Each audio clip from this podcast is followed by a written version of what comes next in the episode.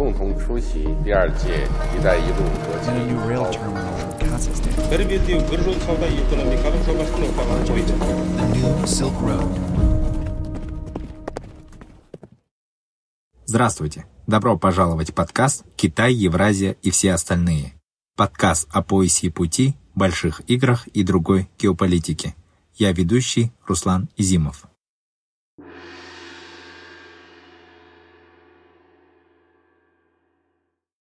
Что изменит война в Украине? Эта война изменит все, включая существующий а, мировой режим, international order и правила и нормы, которые существуют в международном пространстве, ну и, конечно, отношения между Россией и другими странами, включая постсоветские страны.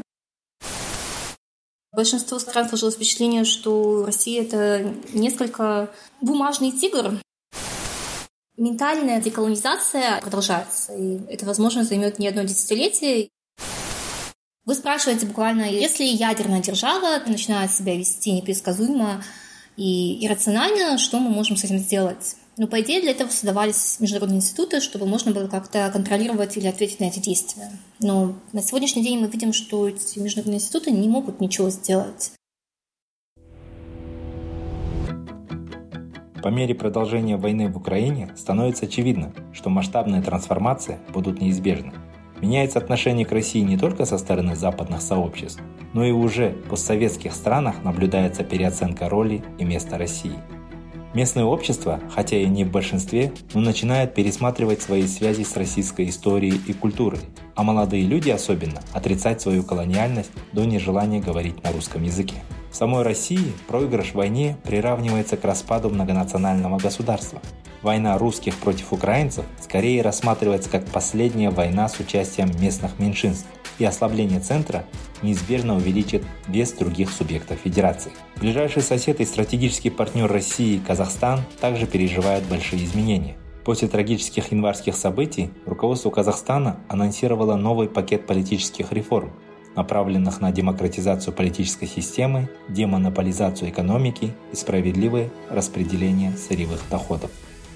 Эти же реформы косвенно поддерживают тренд на укрепление собственной идентичности в Казахстане, который основывается на постепенном отходе от советского прошлого.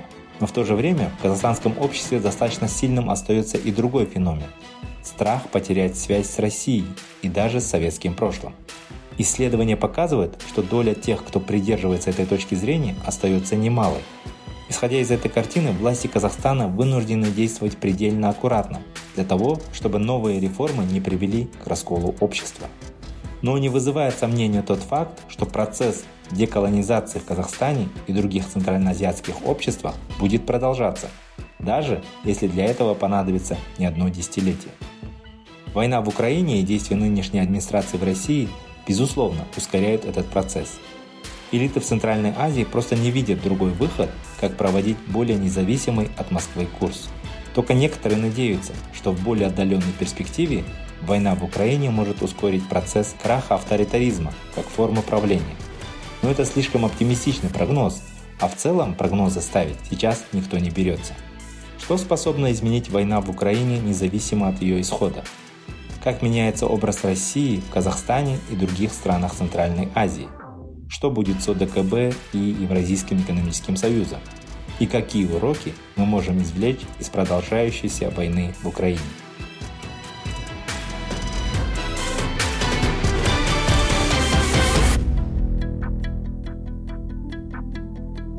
На эти вопросы отвечает казахстанский исследователь Динара Писарева –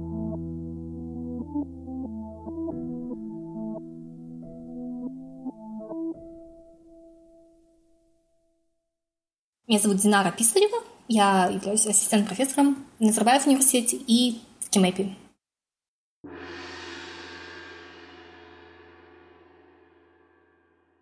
Как мы знаем, война в Украине стала важнейшим событием для всего постсоветского пространства. За ней следят миллионы граждан, переживают, сочувствуют. Конечно, хотя могут быть и другие мнения, но, несмотря на это, у всех есть ощущение, что эта война изменит что-то в наших жизнях. Как вы думаете, как ученый, что способно изменить война в Украине, независимо от того, какой будет исход? Это очень хороший вопрос, Руслан. Я не знаю, что ваши предыдущие гости отвечали на этот вопрос, но как э, social scientist, как ученый вы сказали, я думаю, на этот вопрос ответить очень трудно, как именно или что именно изменит эта война. А, единственное, что можем сказать, что, конечно, эта война изменит все, включая существующий мировой режим, international order, и правила, и нормы, которые существуют в международном пространстве, ну и, конечно, отношения между Россией и другими странами, включая постсоветские страны. То есть, я думаю, на эту тему было написано уже очень много и сказано очень много, но, безусловно, я думаю, мир не будет относиться к России как прежде и к гражданам России как прежде, и пройдет очень долгое время, понадобится очень долгое время, чтобы завоевать определенную степень доверия от э, мира и соседских стран. Ну, очень сложно сказать, э, какой будет исход этой войны, потому что прогнозы были самые разные. Но, как вы видите, вот даже по субботним событиям очень было трудно предвидеть, что Украина предпримет такое удачное контрнаступление и захватит такое большое количество территорий российской армии, что российская армия отступит достаточно быстро, а, особенно не вступая в бои за эти территории. И, конечно, это был определенный сигнал, и мы видим, что после субботы активизировался конфликт между Азербайджаном и Арменией сразу же. Да, Азербайджан стал вести себя намного смелее. Мы видим, что даже есть какие-то заявления со стороны Грузии. А, я видела в Твиттере, в Твиттер-ленте, что глава одной из грузинских партий сказал, что они будут выносить на референдум вопрос об открытии второго фронта с территориями Осетии и Южной Абхазии. Я не видела официального подтверждения этого, но такая информация поступала. Ну и, конечно, российская военная компания не производила, прямо скажем, большого впечатления и до, но, мне кажется, после субботнего демарша она а, прямо потеряла еще больше репутацию. И я думаю, это сказалось и на риторике, кстати, визита Си в Казахстан, когда он сказал, что Китай будет придерживаться принципам территориальной целостности и неприкосновенности Казахстана. То есть это тоже был сигнал в сторону России, а кому еще, в принципе, адресовывать эти заявления о территориальной целостности Казахстана, больше на нее никто, в принципе, теоретически посягать не может, да. То есть я думаю, да, просто э, большинство стран сложилось впечатление, что Россия это несколько бумажный тигр, ну, это может быть очень упрощенно, потому что это все равно очень большая армия и большие возможности, конечно, но при всем этом а, она не выглядит так впечатляюще на данный момент. Да, я согласен с вами. Наверное, сама война в Украине, она станет неким водоразделом, э, который будет делить э, историю да, э, отношений России с постсоветскими странами и вообще, может быть, мировую историю до этой войны и после, да? А как в самой России оценивают вот самые последние изменения, которые сегодня мы наблюдаем? Многие опасаются ее распада в случае полного поражения. Откуда идут эти оценки? На чем держится Россия и ее федеративность? Как вы думаете? Ну, я не являюсь специалистом по России, Руслан, но я понимаю эти опасения. В принципе, они не сегодня родились, и, в принципе, все понимали, что в том варианте, если Россия будет терпеть очень быстрое и унизительное поражение, будет оставаться вопрос о легитимности сегодняшнего режима, в том числе и э, Путина, конечно, да. И мы уже, в принципе, видим, что в социальных сетях после субботнего поражения даже про кремлевские ультраправые патриоты выразили свое негодование и разочарование тем, что происходит на фронте. То есть принципе, по каким-то косвенным признакам и телеграм-каналам мы можем судить, что наблюдается, возможно, какой-то раскол элит и определенное количество элит, в том числе и в армии, недовольны существующим политическим режимом. Да? То есть, в принципе, ситуация складывается вполне благоприятно для так называемого переворота, военного переворота или, или какого-то другого переворота, но а, все условия для этого, в принципе, похоже, что они складываются. Мы, конечно, не знаем точно, что происходит внутри Кремля и режима, насколько режим Путина пользуется поддержкой со стороны а, других групп, и кто именно там недоволен, и какие у них ресурсы. Это все мы узнаем позднее, а, через несколько лет, может быть, через несколько десятилетий, что там происходит сейчас, да. Но по каким-то косвенным признакам, опять же, мы можем судить, что, видимо, не все там благополучно. И, конечно, вероятность того, что, может быть, э, насильственная смена режима, она есть всегда в авторитарных режимах и в ситуации кризиса политического, экономического, она обостряется. Получится это или нет, ну, видно будет. Так сложно сказать. Для многих исследователей Центральной Азии война подняла вопрос идентичности. Некоторые думают, что будет происходить более быстрый переход от русского языка на национальный. Будет происходить переоценка советского прошлого, да, мы недавно слышали э, осуждение советского прошлого от узбекского президента Мирзиёева и так далее. Да? Почему эта война обострила вопрос имперскости путинской России и необходимости деколонизации сознания в центральноазиатских обществах? Вы соглашаетесь с тем, что Россия имперская? Ну, конечно. Даже, мне кажется, сложно сейчас назвать это неоимпериализмом или неоколониализмом, потому что это такой все-таки какой-то классический империализм вот, э, с присоединением земель и э, присоединением других народов, других территорий. Поэтому сложно спорить с тем, что Россия ведет себя как империя. Ну и с другой стороны, мы знаем риторику российскую. Она тоже всегда была очень имперская и шовинистическая, в принципе, местами.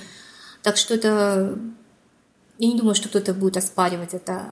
Ну, насчет идентичности, я думаю, эти вопросы стоят уже с распада Советского Союза в 90-х годах и до сегодняшнего дня. Но проблема национальной идентичности все время достаточно остро стоит во всех, в принципе, постколониальных обществах, а, да, в процессе деколонизации.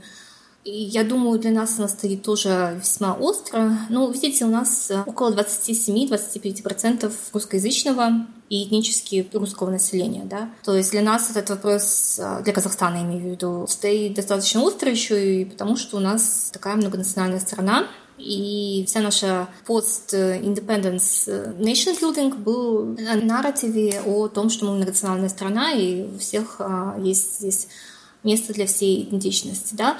То есть, с одной стороны, мне кажется, в Казахстане, конечно, присутствует тренд о большей национализации, продвижении казахского языка, продвижении казахской культуры и э, переосмысление казахского прошлого, до советского прошлого, да, безусловно, что мы имели какие-то признаки государственности, что мы имели свою культуру, язык, обычаи, социальные институты до Советского Союза. И с другой стороны, есть, э, наверное, противоположный тренд той группы населения, которая испытывает какую-то ностальгию по Советскому Союзу или ассоциирует себя с Советским Союзом и хочет оставаться в союзе с Россией.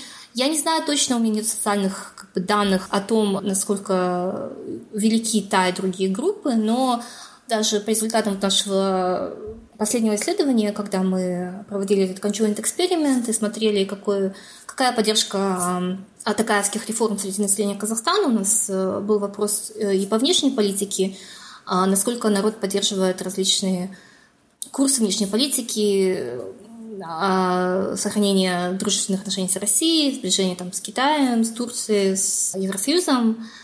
И у нас были открытые вопросы, где мы просили людей объяснить, почему они ответили так или иначе, почему они выбрали один сценарий и не выбрали другой сценарий.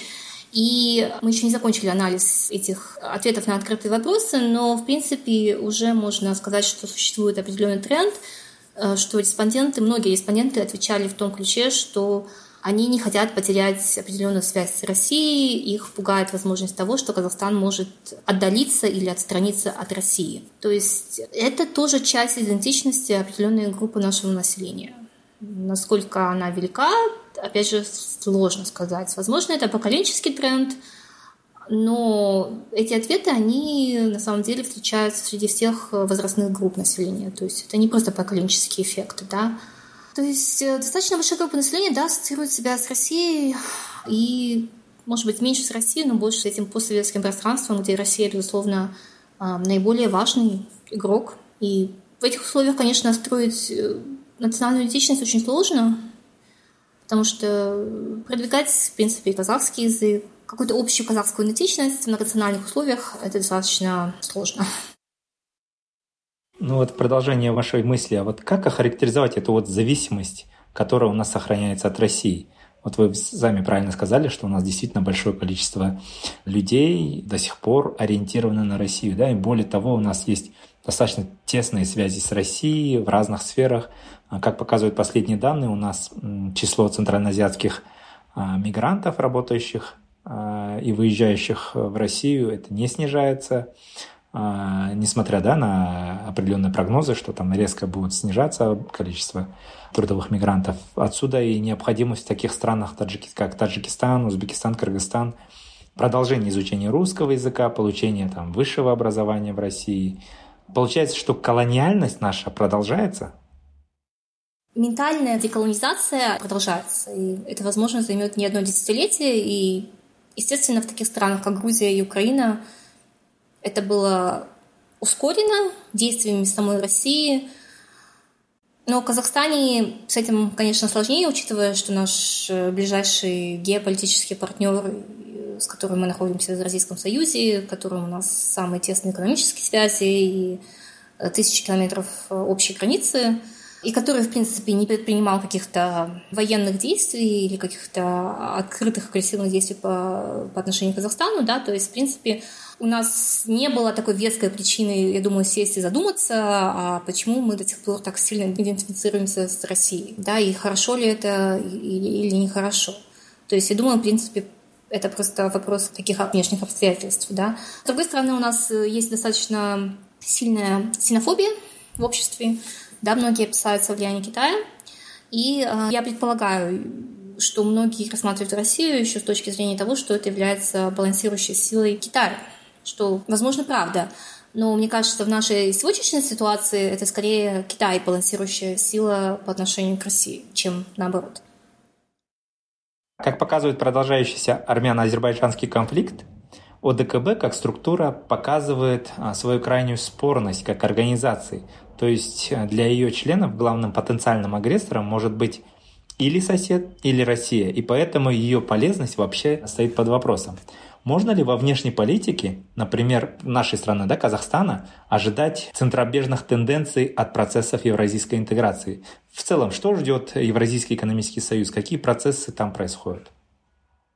Я думаю, будущее Евразийского союза и других организаций, в которых Россия является главным игроком, а, зависит прежде всего от России и от того, что будет происходить с Россией. То есть, если, допустим, будут какие-то перемены в нынешней власти или смена режима, то вполне вероятно, что последующие режимы не захотят быть частью этих союзов или институтов, или мы не захотим быть частью этих союзов и институтов э, с э, этими режимами. Да? То есть ОДКБ, она как институт, он, в принципе, фактически не существовал до января этого года, когда он был впервые задействован, чтобы помочь Казахстану в январских событиях. Да? И это, наверное, довольно противоречивая тема, потому что у нас относится по-разному к российскому участию в январских событиях. Я как раз прилетела 3 января из а, Австралии обратно в Алмату, чтобы начать работу в Кимэпе, поэтому мои как раз первые дни совпали с этими январскими событиями в Алматы.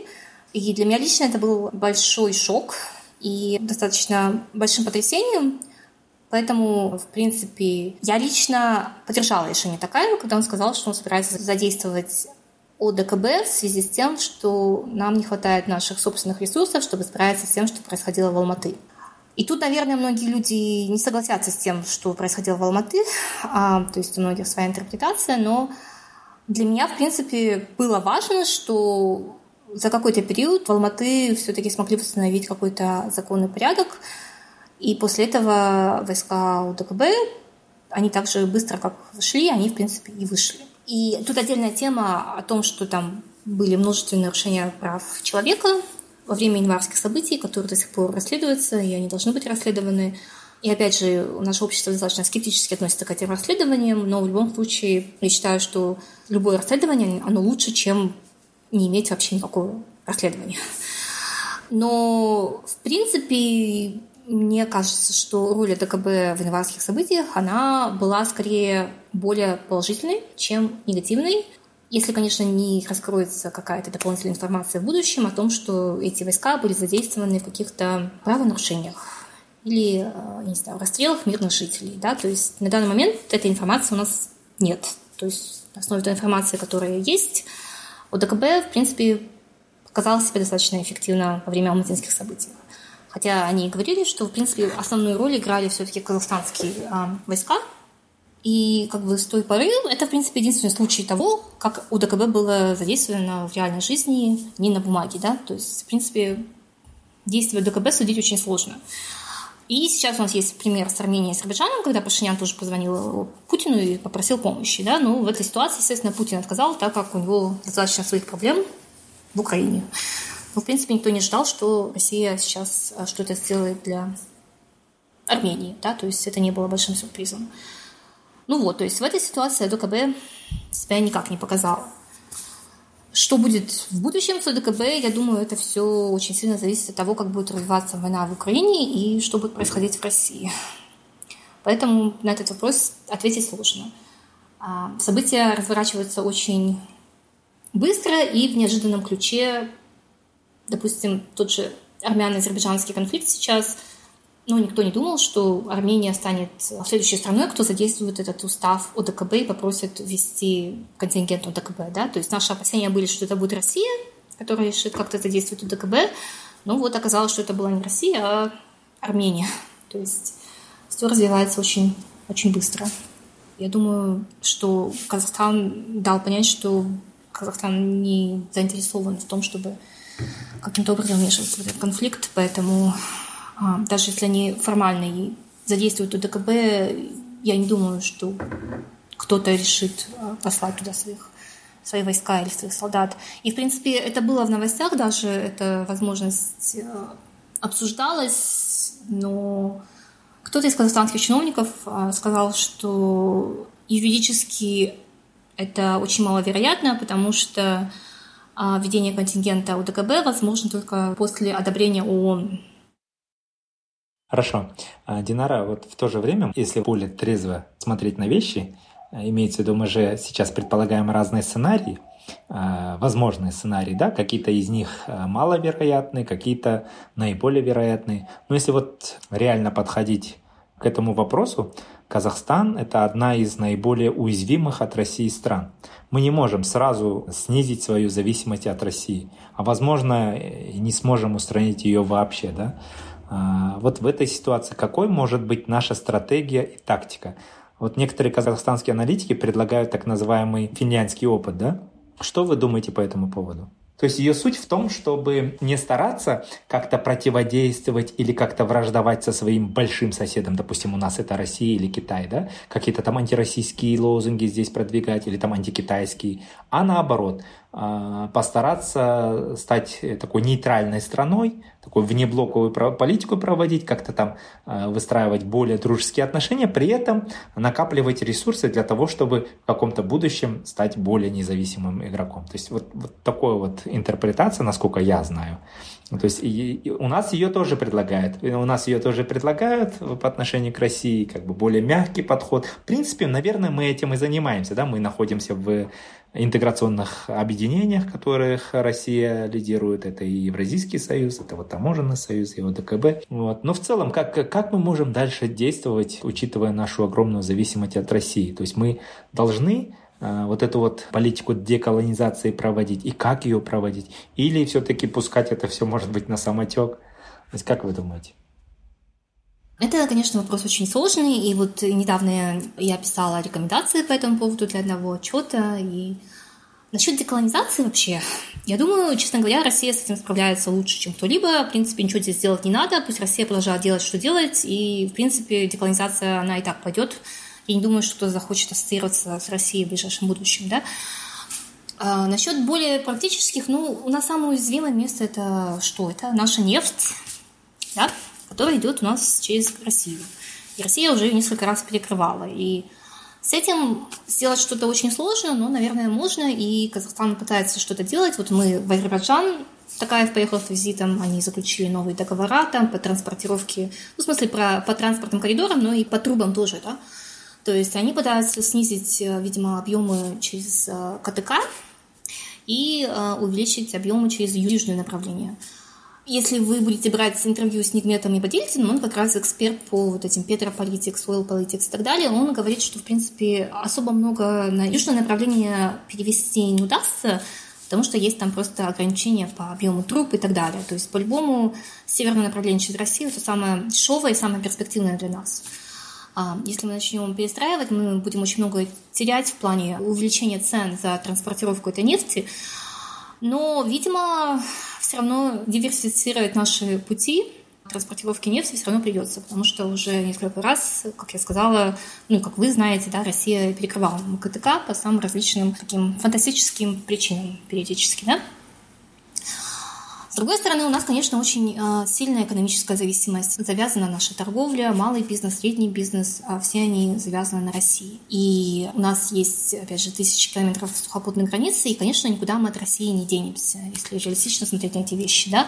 То есть мы все равно с Россией завязаны на долгое время. И тут ваша финансовая стратегия или какая-то другая стратегия, ну, она, наверное, самая разумная. Нужно стараться не антагонизировать нашего северного соседа, но при этом искать варианты того, чтобы можно было сбалансировать роль России в Центральной Азии, усиливая альтернативный альянс с Турцией и с Китаем, да, это, в принципе, небольшая загадка, да, что делать, потому что в международных отношениях, если ты маленькая страна или средняя страна, окруженная большими странами, ну, нужно составлять альянсы, составлять альянсы с другими странами, чтобы можно было сбалансировать влияние этих гегемонов или региональных сил. Да? И это то, что Такаев и делает, но он профессиональный дипломат, я думаю, он это понимает лучше всех. Он, я думаю, для этого он поехал в Турцию, для этого он поехал в Китай, для этого Эрдоган сюда приезжал, Си туда приезжал. Ну, то есть это все сигнал того, что Казахстан просто усиливает свои альтернативные альянсы. И я думаю, в принципе, это единственное, что можно сделать в краткосрочной перспективе, но в долгосрочной перспективе, как вы сказали, нужно стремиться снизить свою зависимость от России, экономическую, прежде всего, конечно же. А, да, опять граница же она никуда не денется, конечно, но экономические связи все равно нужно стараться как-то диверсифицировать. Ну, теперь с этими санкциями, в принципе, западными санкциями, с тем, что всем приходится как-то перестраивать свои а, бизнес-отношения с Россией, я думаю, это не проблема, и многие а, бизнесы, они и так будут стараться найти какие-то альтернативные варианты а, логистики или снабжения, да. То есть, опять же, я думаю, в этом отношении Россия начала войну с Украиной тоже очень много сделала для того, чтобы другие страны начали диверсифицировать свои отношения от российских. Поэтому и, как вы сказали, я думаю, в принципе, правительство это, конечно, все прекрасно понимает, и они а, этим, в принципе, и занимаются. Динара, я знаю, что вы также изучали авторитаризм. А вот как вы оцениваете новые политические реформы в Казахстане? Можно ли ожидать, что одним из косвенных последствий войны в Украине будет медленный крах авторитаризма и усиление требования со стороны общества больших свобод, открытости и так далее. То есть демократизация общества. После январские политические реформы в данный момент я оцениваю скорее положительно. Но сложно что-то оценивать сейчас, потому что пока еще не ясно, как оно будет. Поэтому, мне кажется, это вопрос, который нужно спросить года через два-три.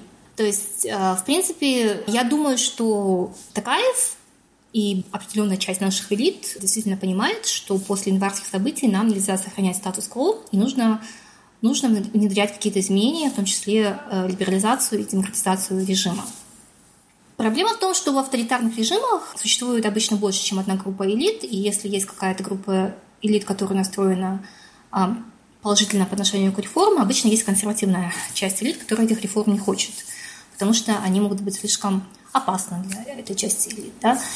И я подозреваю, что происходит сейчас, это происходит определенная борьба внутри элит с целью того, чтобы определить, куда мы будем двигаться после январских событий. Да?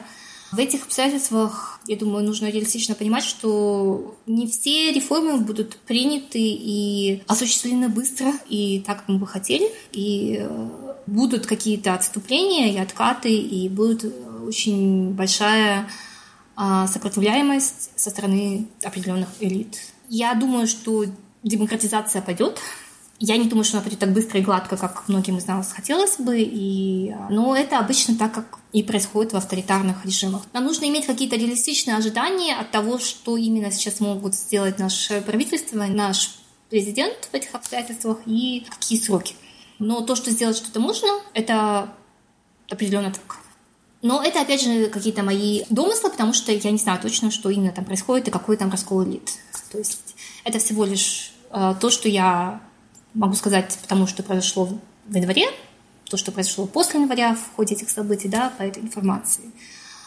А, но, в принципе, в Казахстане есть все условия, чтобы провести эти политические реформы и политическую модернизацию, и политическую демократизацию.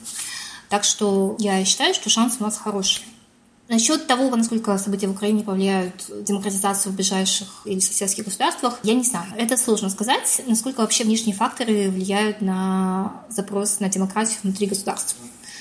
То есть здесь какого-то единого консенсуса среди э, исследователей нету. Иногда, конечно, какие-то механизмы диффузии есть между разными государствами. Ну, во-первых, мы очень далеко от Украины, во-вторых, мы культурно не в едином даже поле пространстве. Да? Насколько на нас это отразится, это сложно сказать, но, безусловно, я думаю, это отразится на отношении населения к России и ее политической модели. Я думаю, в принципе, это отразится на том, что многие поймут, что это не та политическая модель, которую мы бы хотели повторить здесь, в Казахстане. Динара, спасибо большое. Вот резюмируя, мне хотелось бы вот пару моментов отметить. Вот вся эта война, война в Украине, какие главные уроки для нас дает. То есть что мы должны получить от этой войны? Говорят же, да, нужно учиться как бы на чужих ошибках. То есть мы сегодня уже назвали, да, нам нужно в первую очередь диверсифицировать нашу экономику. То есть наши экспертные пути, то есть да, нам нужно искать какие-то другие альтернативные транспортные коридоры. Это вот, да, с Азербайджаном мы усиливаем сотрудничество, там, со странами Центральной Азии. Что еще? Может быть, это большая работа над нашей информационной повесткой, то есть да, более информационно независимо становиться. Еще какие можете вы сказать уроки? Я небольшой сторонник вообще этой идеи, что когда что-то происходит, это дает какие-то уроки. Я не уверена насчет этого. Если Россия захочет напасть на Казахстан, она нападет на Казахстан. Да? То есть у нее для этого есть все ресурсы и силы, и, в принципе, какие бы мы стратегии не выбирали во внешней политике или во внутренней политике, нету какого-то способа это предотвратить от того, чтобы это случилось, да, то есть если вы говорите про уроки, ну, получается, что, наверное, Украина что-то могла сделать, чтобы это предотвратить, но, честно говоря, сложно сказать, что именно они могли сделать, да.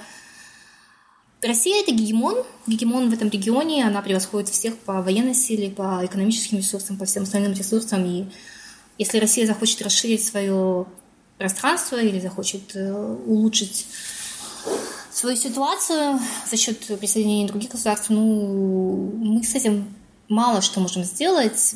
Была определенная надежда, что международное сообщество что-то с этим может сделать, но мы видим, что, в принципе, и международное сообщество мало что может сделать, потому что Россия — это также еще у нас ядерная держава, да. Вы спрашиваете буквально, если ядерная держава начинает себя вести непредсказуемо, и иррационально, что мы можем с этим сделать. Но, по идее, для этого создавались международные институты, чтобы можно было как-то контролировать или ответить на эти действия. Но на сегодняшний день мы видим, что эти международные институты не могут ничего сделать.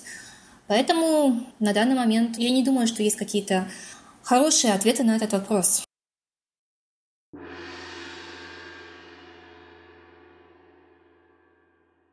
С нами была Динара Писарева, ассистент профессора Назарбаев в университете и в КИМЭПе. Все эпизоды нашего подкаста вы сможете найти на подкастинговых платформах Apple, Google подкасты, Spotify, Amazon, Яндекс.Музыка и другие.